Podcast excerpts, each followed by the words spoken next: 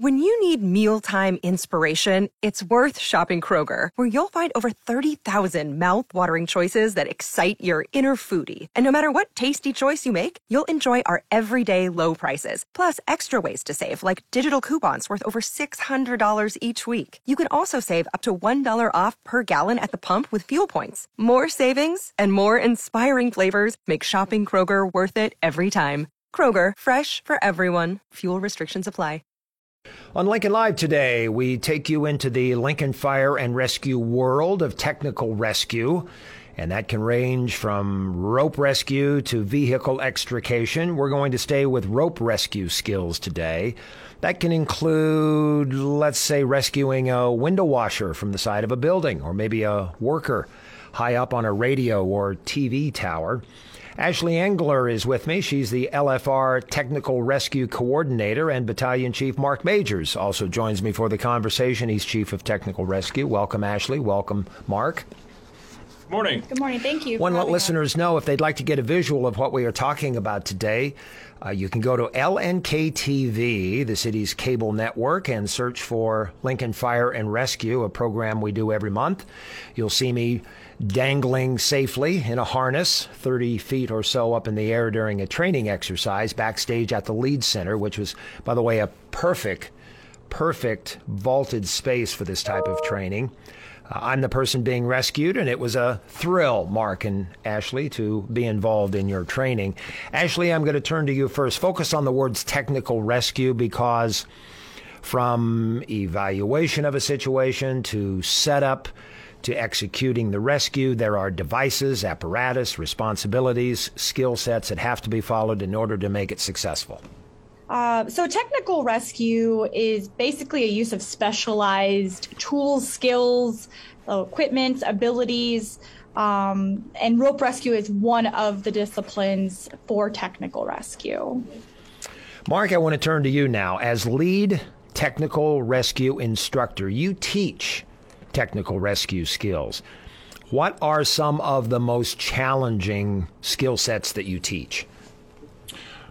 We have several different skill sets, but the challenging ones are when you're looking at trench rescue, uh, vehicle extrication, and certainly the rope rescue that you participated in.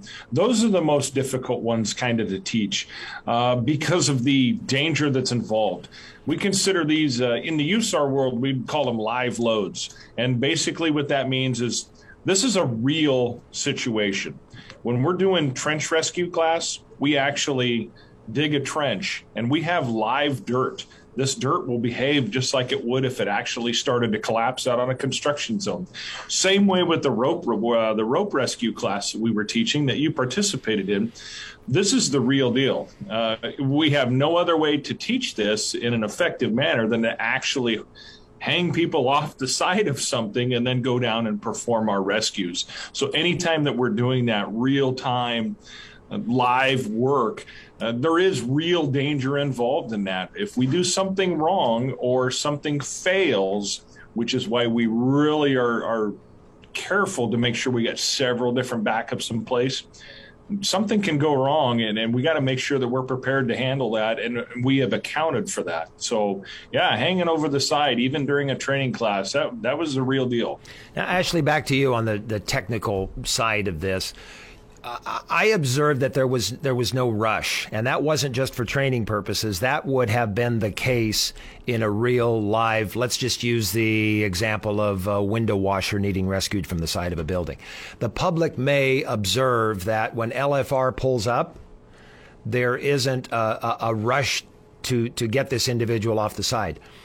Talk about the planning, the technical side of this, and what's necessary to make it successful. So, Dale, I, I want to emphasize that there's always going to be a form of like uh, urgency because clearly this is still a rescue. But the definition of rush in, in what we would see more in firefighting, kind of running in, that's where technical rescue takes a step back because uh, we have to have so many uh, safeties in place before we can uh, perform the actual rescue. And that's the reason for that is is in in your example when you were hanging uh, about 30 feet in the air, if we didn't have those safety or those checks in place, that uh, the system could have failed.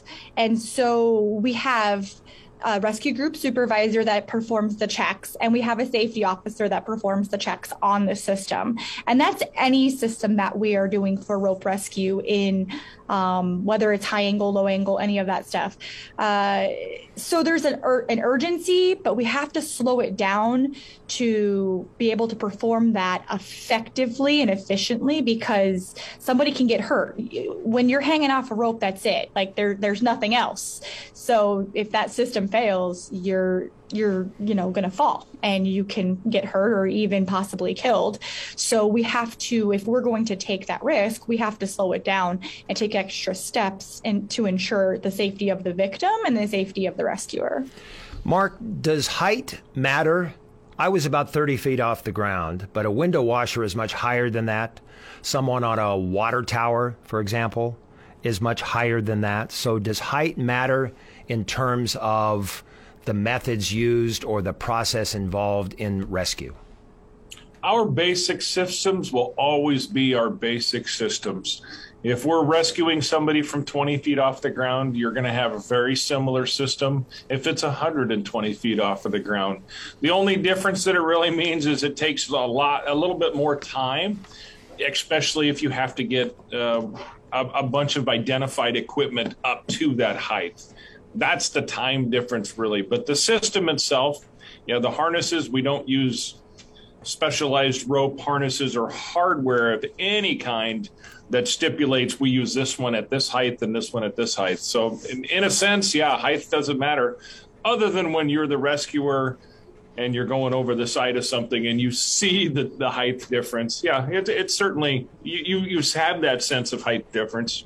Give us more examples. Help it be more relatable to our listeners here. We've mentioned trench rescue, we mentioned rope rescue. I use the example of a window washer or someone on a water tower. Those are applicable uh, examples here. What else in the world of LFR would, would technical rescue come into play?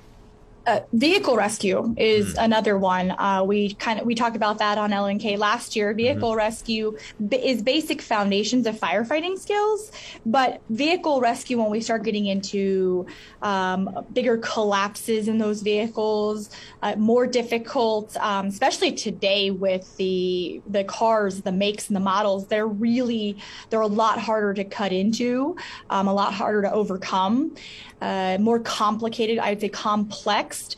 Uh, and the other thing about technical rescue that's interesting is you can have multiple disciplines in one. Uh, you can have a car in a creek and uh, upside down. So you have a potential for low angle rescue on that steep, uh, lower steep angle um, on going down into that creek. You could have a water rescue going on and a vehicle extrication to get those doors open. That's the I don't say beauty of, of technical rescue is it's it's very complex and multiple things. There's also confined confined space rescue. Uh, a lot of the businesses in um, in the city of Lincoln are familiar with confined spaces because they have to pull a permit when they have those. We are their rescuer, so they are very familiar with knowing that if somebody was to get hurt in that hole when they're doing work, we would come get them uh, for that. And I'd say one of the more advanced ones is going to be structural collapse rescue as well. Um, that's if we have a, a, big building collapse or even a small partial part of a building. Um, those are other situations that we would experience here in the city of Lincoln, and we actually have. I'm sitting here realizing anyone who is skilled in this needs to know math, needs to know mm-hmm. physics. Yes. there, yes. A, it's it's more than just strength. If if anything, it's less body strength and more devices and physics and mathematics. True. Oh, absolutely. If uh, you look at me, I'm five foot two. I'm uh, Mark is probably a little bit bigger than I am, uh, and I definitely don't have the same amount of strength per se as Mark. Uh, but I, a lot of it's technique. It's definitely what you're saying with um, math and physics. One of my, I guess, examples, one of the more fun examples is when we were training our technical rescue technicians in lifting and moving, and they had a 5,000 pound like piece of metal that they had to lift. They were just trying to muscle it and lift it and uh, Mark comes over there with a like a just a Johnson bar, twists it just a little bit, and says, "Hey, this is a class one lever. This is a class two lever." Walks over like with basically one like one hand and just whoop and lifts up a 5,500 pound uh, piece of metal. So it's it's about technique for sure. Uh, you don't have to be the strongest, um, but it's also about understanding physics, math, um, and the systems. Yeah, definitely, absolutely. Mark, how rare is this for fire departments to have this level of uh, technical rescue? And have it permeate through the department. You even teach it. You've been with USAR and the Nebraska Task Force One since 2000, uh, you, um, a member for uh, that length of time, and you've taught it now. So, how rare is this in fire departments around the country? It's not as rare as you think it is, but to achieve the level that we are willing to go to here at Lincoln Fire, there are several departments across the country that, that have achieved the, the level that we're we're striving for. Uh, but it, but it, when you start where we started, uh, to improve where we wanted to improve, and then to take it all the way through to what we envision and what we have set as our goal by the end of 2022. Um, I, I, I, believe we'll probably be one of those elite departments that has all of that because to, to have all of those different levels of skills and put in all of the different hours that it takes to achieve all of those skills with the number of individuals we have, that's just a testament of our crew members out there in the field uh, getting it done. Uh, this is something that we didn't necessarily say, here you go, this is what we're going to do. We're coming down with this new rule or whatever it is, and this is how we're going to do business.